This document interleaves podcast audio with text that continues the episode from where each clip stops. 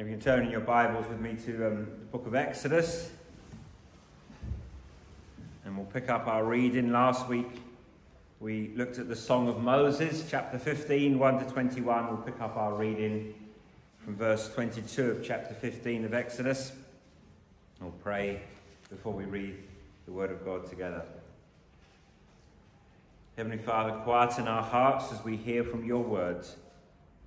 We thank you for the privilege of having your revelation, your words in our own language, in words that we can understand. We thank you that it tells us of your plan of salvation. We tell, thank you that it tells us of Jesus, in whose name we pray. Amen. So, Exodus 15 and verse 22 Then Moses made Israel set out from the Red Sea. They went into the wilderness of Shur. They went three days in the wilderness and found no water. When they came to Marah, they could not drink the water of Marah because it was bitter. Therefore it was named Marah. And the people grumbled against Moses, saying, What shall we drink? And he cried to the Lord, and the Lord showed him a log, and he threw it into the water, and the water became sweet.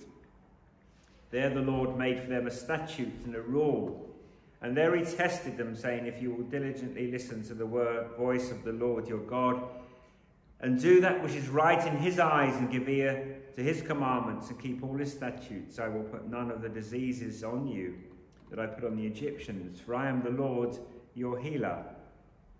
And they came to Elim, where there were twelve springs of water and seventy palm trees, and they encamped there by the water. May the Lord bless the reading of his holy and inerrant word. I love to preach from the Old Testament. You say, no kidding, but I do. I, um, it's all good.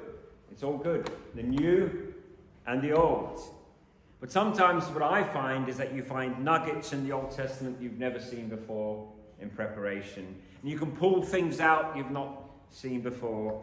And we begin to open our minds and our hearts to actually see what Jesus said on the road to Emmaus is so really true and glorious that all the scriptures point to Jesus, that every page whispers his name. And Exodus is about the God who makes himself known. That's why there's 10 plagues. God who makes himself known, who will be known. And we see from the beginning to the end that the burden of Exodus is that God would be made known. That God would be made known to Moses to the Israelites, to the Egyptians, to the nations, to the world. Just think back at what we saw in Exodus 3 when Moses is called to out of that burning bush, where he's on the far side of Midian, just wandering about, wondering what God is going to do with his life. And God speaks to him out of a burning bush. And that was where God gave Moses the mission to go to Egypt, to go back to his people, his adopted people. And Moses says, Well, what shall I, who shall I say sent me? What is your name? Who are you? So even Moses does not yet know who God is. And then famously in Exodus 3, the Lord God replies, You shall tell them my name is the Lord. I am who I am. I am that I am. Yahweh, Jehovah. And then, as you know, in the story of the Exodus itself and the freedom from bondage, the deliverance from bondage in Egypt, you see over and over and over that God is really making himself known. And he's answering that question all the way through that Moses asked Who are you? What is your name? Who is this God? And the crossing of the Red Sea answered that question. Who is this God? The crossing of the Red Sea answered that. The plagues answered that question. Who is the Lord was the question. And then Moses later on says, Who, O Lord, is like you? Because God has made himself known. And that theme will continue throughout the rest of the book of Exodus. So we start really a new section in the book of Exodus today. And another key theme emerges. Not just the God who makes himself known, though that is still really relevant all the way through, but what does it mean to follow this God? the God who makes himself known. What does it mean to follow this God who has made who has revealed himself to us? And there's a natural break in the story of the Exodus after verse 21. Some might say it makes perfect sense that a sermon series ends there. But I want you to notice something really quite important just after verse 21. If you have a Bible, if you look at the end of verse 21, if you look really, really hard, I hope that you can see it. After verse 21, what is there? I want you to notice that after verse 21, it's verse 22. The book is not finished. We're not done. We're only a third of the way through. So there is a verse 22 and thereafter. We'll go through to chapter 40. So, why is that so important? Why is that so key? Why did I draw attention to that? Because the Israelites have crossed the Red Sea. They've crossed the Red Sea. God has worked his miracle of deliverance. And then we've had that wonderful song of Moses. So they have redemption. They have redemption. The Exodus has happened.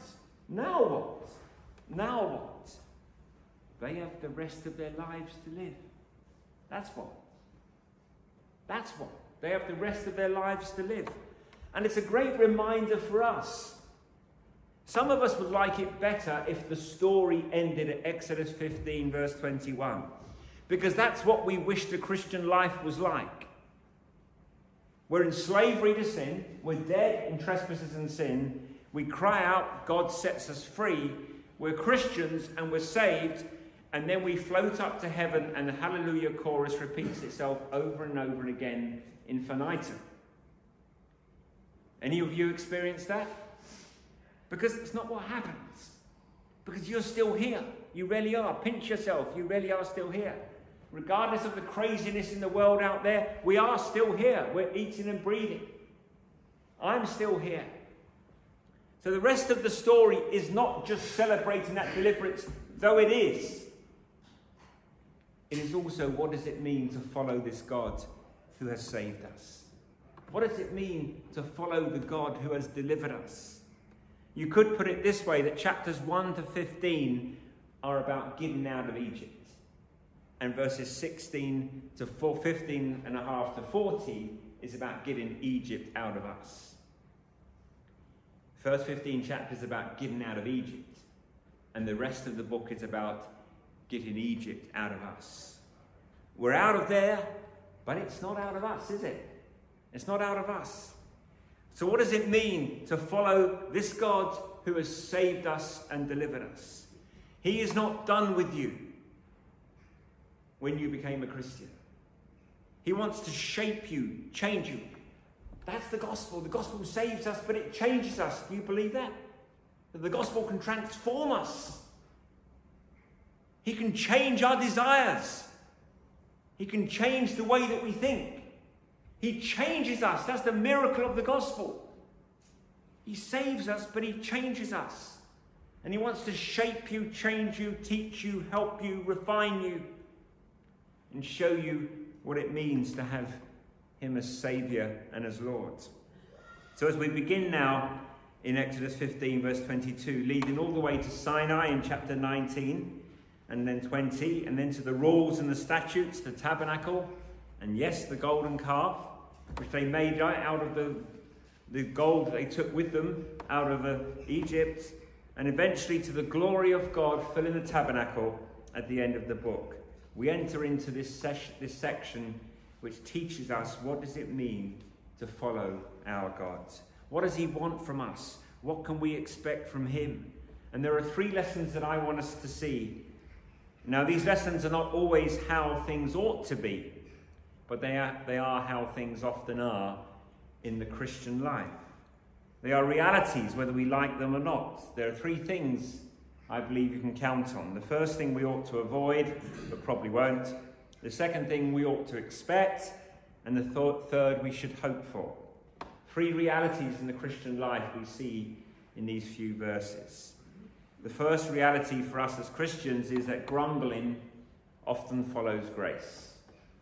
Grumbling often follows grace. Now, we should avoid this. But this was the reality for the Israelites, and if you're honest, you've lived that. Grumbling often follows grace. In verse 22, Moses made Israel set out. And you, wonder, you just wonder, well, did they want to stay put? Did they want to stay in the glory land of the Exodus? But Moses made them set out. Maybe they felt safe there.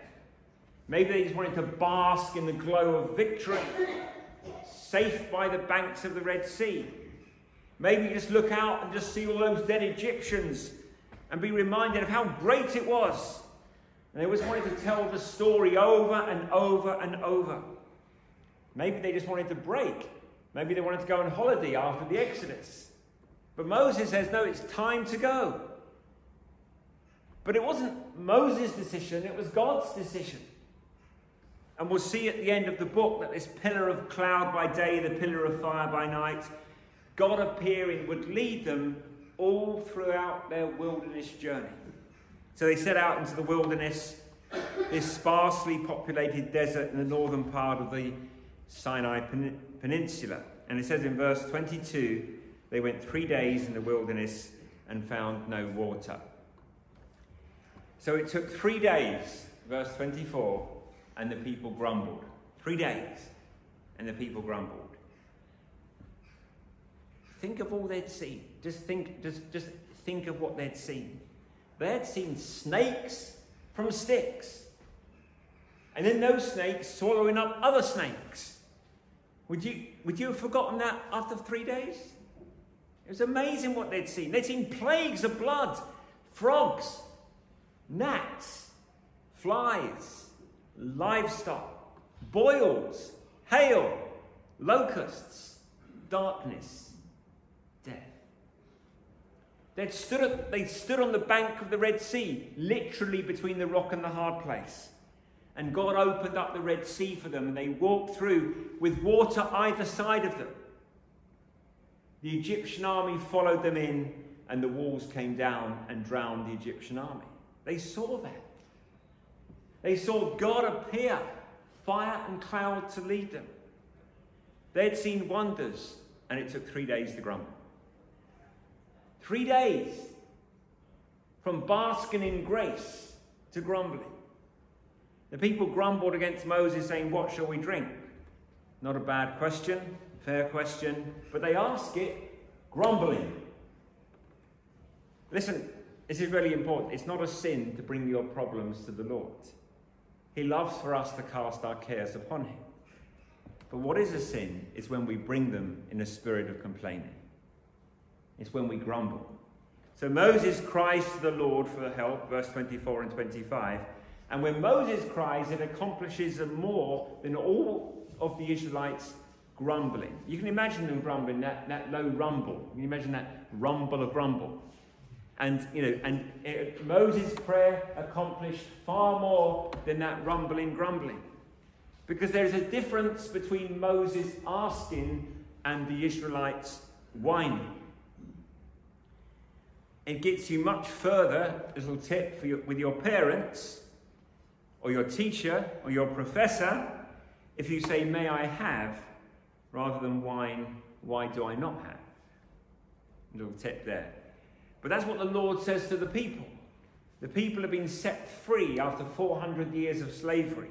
They'd witnessed 10 miraculous plagues. They'd seen 100% of Pharaoh's best men swallowed up in the sea. And it took them three days to forget all of that. Why do we, why do we forget so quickly? Why do we move from grace to grumbling so quickly? Well, think about what was facing the Israelites. Let us not be too hard on them because we are a lot like them. We tend to grumble. If they had a map, if they had an itinerary, if they had, if they had iPhones with Hey Siri on it, they might not have complained, but they did not know. They did not know the journey. See, slavery was a known. It was a known, it was a known factor. Freedom means living by faith. And living by faith, I can assure you, is uncomfortable. Living by faith is uncomfortable. But, but slavery was a known. was a known, but freedom is living by faith. Which is why people run back to the world, because slavery is a known. We understand it, and faith is scary. Faith is scary. They did not know where they were, they did not know why they were where they were. If you know why you are where you are, you can endure much more. If you think about it, if you go to hospital to have a baby, uh, it's, it's fairly painful, I've been told by my wife, but you know why you are there. You know why you are there. And you know that joy is going to be the outcome. You kind of know what is happening, you understand what is before you. But being in the hospital with unexplained chest pains is scary. So you, you, you, you're in hospital having a baby, you're in hospital with unexplained chest pains. There's a difference. There is a difference with the experience. Because we tend to grumble when we do not trust the one who is leading us. And we're going to find out three times in these wilderness chapters 15, 16, and 17 the Israelites will grumble.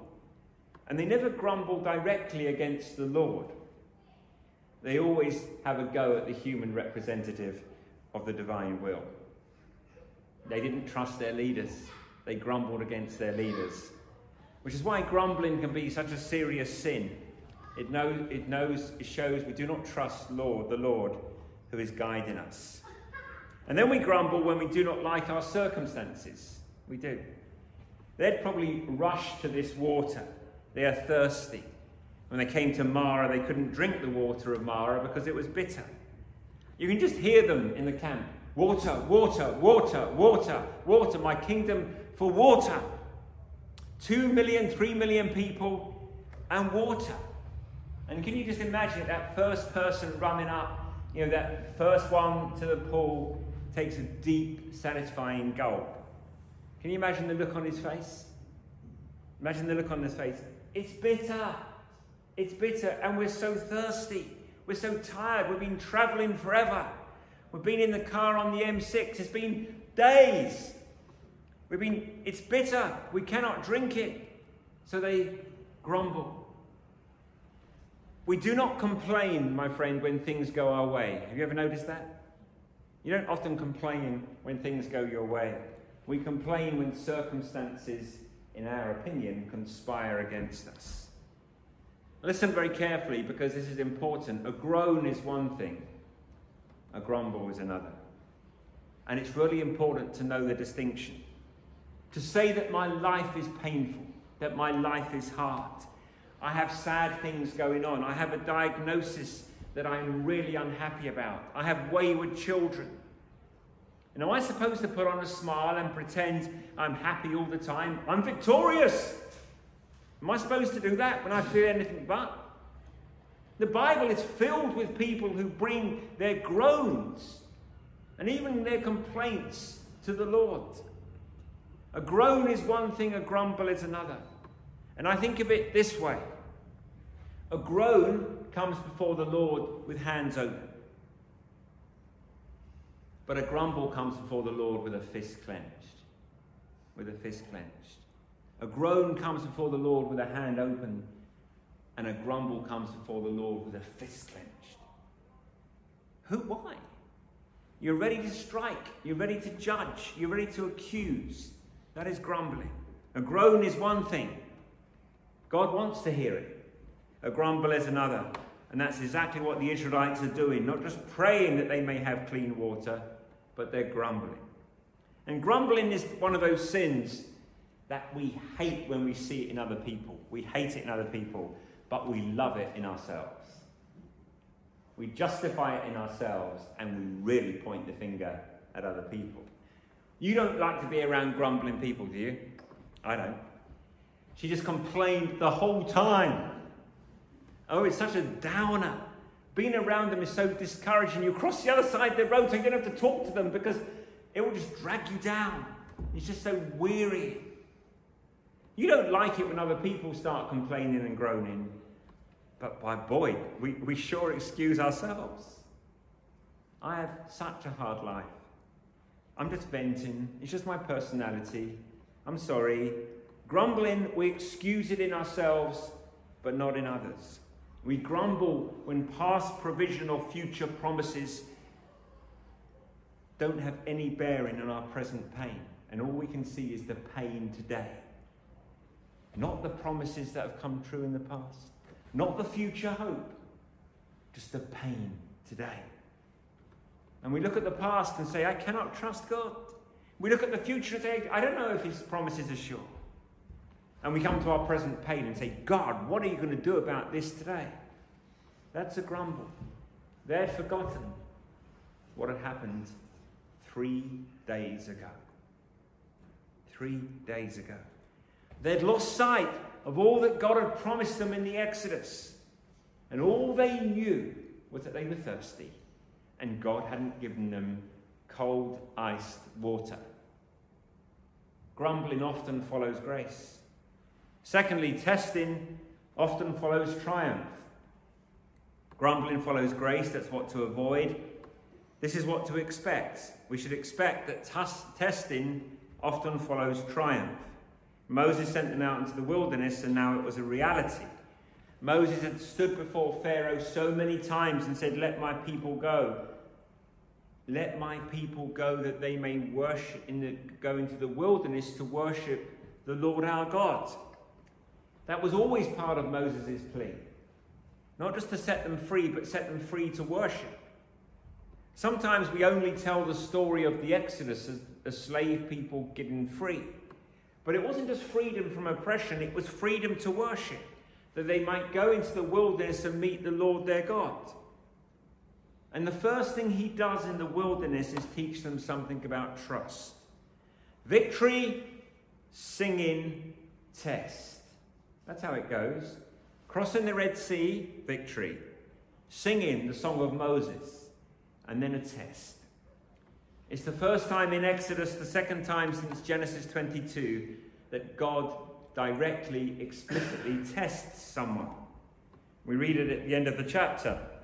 The Lord made for them a statute and a rule, and there he tested them. Do not misunderstand what this is about.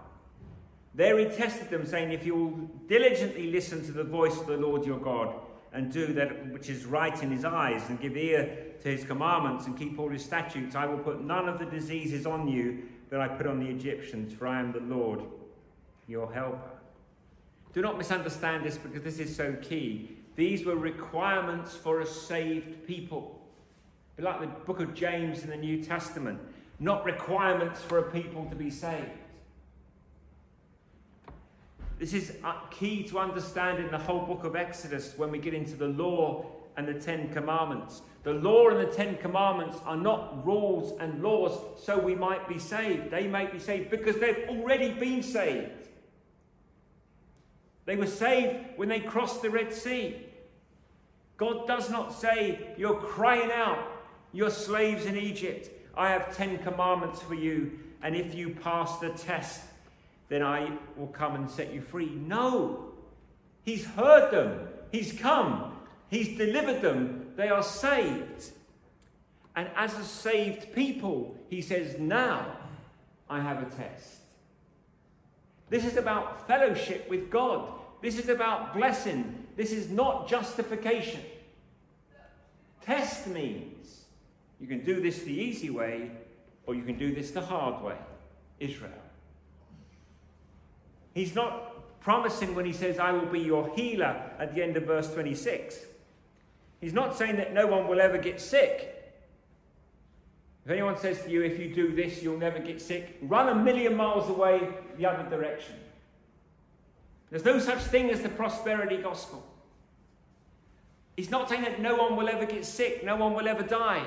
Show me somebody who's over 150 years old. Just show me. Or you'll have universal health and ease.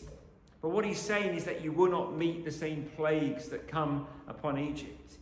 It is the promise he'll make in Deuteronomy 7, the opposite of what he threatens in Deuteronomy 28, when he threatens curses on the people for disobedience. We read that this morning. It makes sense when you think about it. What was the very first plague to come to Egypt? Water. They couldn't drink the water, first plague. It was more than that because the Nile was deity to them. But the first plague, they didn't have water to drink. What is the first thing that happens to Israel when they grumble? Why they grumble? They don't have water. The Lord has a test here. It is a test specifically. What happens with Egypt? They have water they cannot drink, and God puts it in a stick, the staff that will change it back. And what happens with Israel? They get a log, the same thing. A log is thrown in. And God is deliberately drawing a very deliberate parallel with the Egypt and Israel. And he's trying to teach them do you want to be like Egypt? Is that what you want? Do you want me to discipline you like Egypt? He's testing them. The liberty that they've experienced is never meant to lead to license. The Israelites need to realize that God was not some kind of personal genie. He was not a talisman to wear around the neck or a rabbit's foot to keep in the pocket. God being for you does not make God indifferent to your sin. They may have the mistaken notion that we just go from the Red Sea to Canaan. Some of us think that. Some of us think that. That we go from grace to glory, nothing in between. There were no shortcuts for the Israelites, and rarely are there any shortcuts for us. They had to travel through the wilderness, and every single one of us will have to travel through the wilderness to get to the promised land. We will. And along that path, God will test us and God will teach us. Will we keep singing? 15 to 1 to 21 is full of singing. Singing people. Will you sing when the triumph turns to testing? That's what he wants to see because they were full of song when the Red Sea swallowed up the Egyptians. Aaron was singing, Miriam was singing, Moses was singing but will they keep singing when the triumph turns to testing? Will you keep singing when the triumph turns to testing? Be still, my soul, the Lord is on thy side. Bear patiently the cross of grief and or pain. Leave it to thy God to order and provide. In every change, he faithful will remain. Can you sing that? Or can you sing when peace like a river attendeth my way, when sorrows like sea billows roll? Whatever my lot thou hast taught me to say, it is well, it is well with my soul. Or Jesus, I my cross have taken, all to leave and follow thee, destitute, despised, forsaken. Thou from hence my all shalt be. This is the test for the Israelites. Will you listen? Will you do? Will you give ear? Will you keep my commandments? That's what he says in verse 26. If you will diligently listen to the voice of the Lord your God and do that which is right in his eyes and give ear to his commandments and keep all his statutes. Four verbs there listen, do, give ear, keep. If you remember in chapter 2, at the end of chapter 2, there were four other verbs. Before God had done anything, that they could see. And the Israelites were crying out for deliverance. It says their cries went to God. And at the end of chapter 2, and God heard their groaning, and God remembered his covenant with Abraham, with Isaac, and with Jacob. And God saw the people of Israel, and God knew. So, way back in chapter 2, when it looked for all the world to the Israelites that God was not there and the world was dark and empty and silent, they were suffering for four centuries as slaves. And chapter 2 ended with four powerful verbs God remembered, God saw, God heard, and God knew. And he had not done anything at that point. They did not even know. That was Moses telling us what God knew, but they did not know. And that may be where you are at at this point in your life, with the pain that you have, with the trial that you're currently going through it doesn't, hasn't been 400 years, but it may seem like that. When you're alone or scared, depressed, anxious, trying to make ends meet, living in a loveless marriage, can you trust that God remembers, that God hears, that God sees and God knows. God knows. That is God's part. And he says to the Israelites here, Was I not true to my words? Was I not true to my promises? Now, this is a test for you. Will you listen? Will you do it?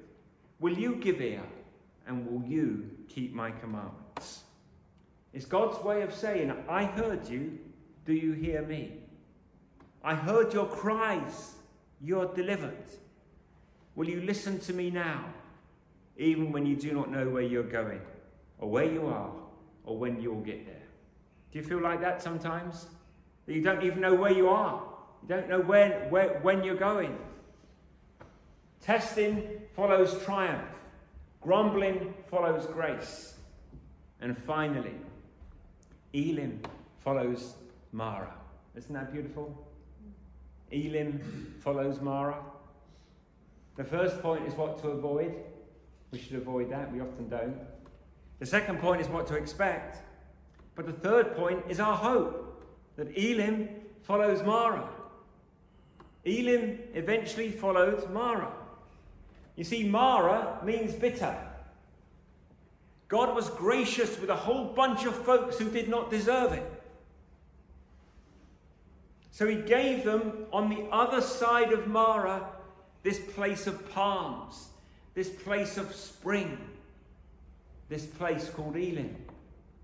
You know, there are hospitals called Elim, schools have been called Elim, churches have been called Elim, mission organizations have been called Elim, because it's a place of rest, it's a place of healing, it's a place of plenty, it's a place of prosperity.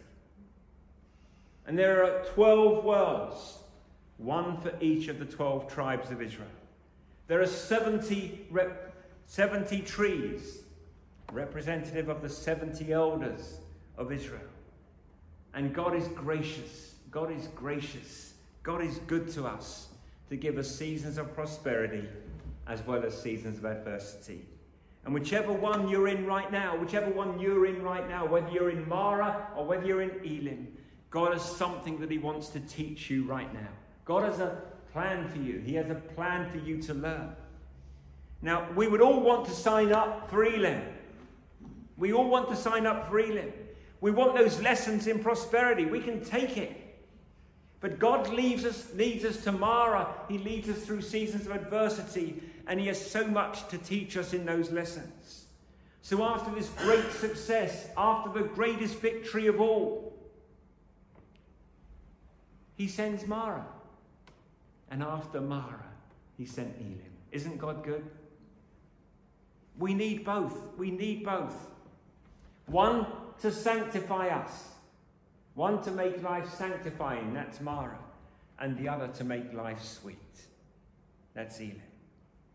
You see, if life was only ever Marah, you could hardly endure it. So we hope that there's Elim coming. But if life was only Elim, camped down with springs and palm trees, deck chairs, sunglasses, the last three weeks, we all know the rain is coming, don't we? we it's not going to stay like this, I'm afraid. But we've had a wonderful holiday. We wouldn't realize we had to trust. And God wouldn't be able to teach us all the things we need to learn. So when you're at Marah, and some of you think you're at Marah today, do not forget that God is on your side, that God has not forgotten you, Sometimes the worst part of suffering is hopelessness.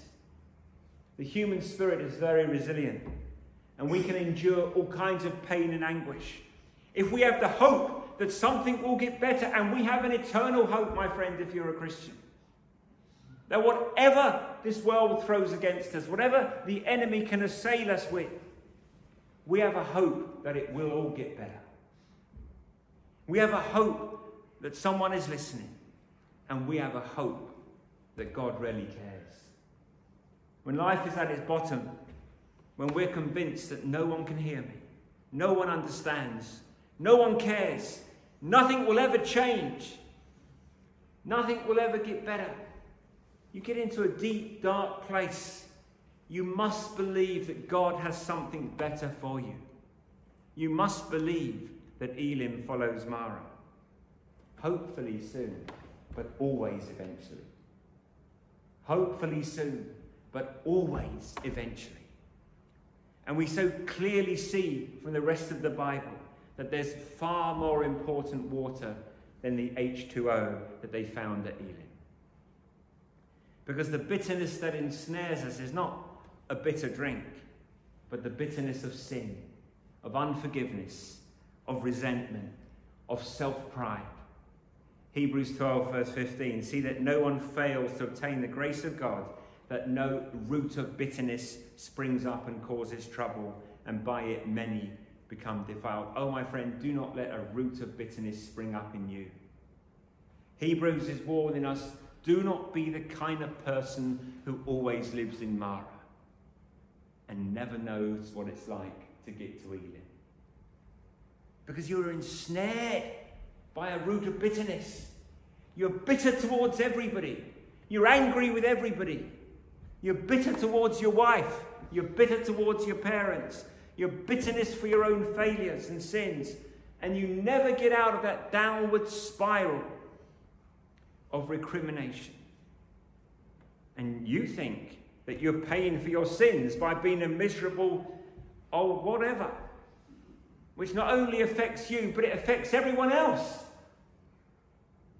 And that's just adding a great big dollop of pride on top of all your other sin. You need a Savior, my friend. You need Jesus. You need a Savior outside of yourself. At least the Israelites knew that they were thirsty. So many people in our world, ensnared in bitterness and unforgiveness, are just drinking from that tepid, fetid pool of Marah, and they don't even know what they're drinking. Maybe some of you, maybe some people in your life that you're praying for, maybe some people that God wants you to speak to this week, they don't even know that they're thirsty because they've been drinking bitter water for so long. And they're bitter, they're rude, and they're angry. And it's true in some way for all of us, to some degree or other, we're stuck at Marah and we're looking for Elim. This world will never satisfy. It's something to speak of the presence of God in our lives, that there is a God, that nothing, nothing, nothing, no matter how successful you are in this world, can come close to. It struck me very much, you probably know of him, but one of the, one of the world's most successful athletes ever is an American football player called Tom Brady. Probably heard of Tom Brady. And one, after one of his umpteenth Super Bowl victories, he's married to a Brazilian, or he was married to a Brazilian supermodel. And he said, I'm still wondering what else is out there. He had everything that this world could give. Everything. And he said, I'm wondering what else there is. What more is there? Everyone feels that if we're honest with ourselves. You're stuck in Marah and you want, you're looking for Elim. Do you know that you're thirsty? Do you know where to go to have that thirst quench? Will you come? For the first time, for the millionth time, will you come and drink this morning? Come, everyone who thirsts, come to the waters, and he who has no money, come. Come, buy and eat. Come, buy wine and milk without money and without price. On the last day of the feast, the great day, Jesus stood up and cried out, If anyone thirsts, let him come to me and drink. The Spirit and the bride say, Come. And let the one who hears say, Come. And let the one who is thirsty come. Let the one who desires take the water of life without price. May God bless the word for his glory and for our eternal good. Amen.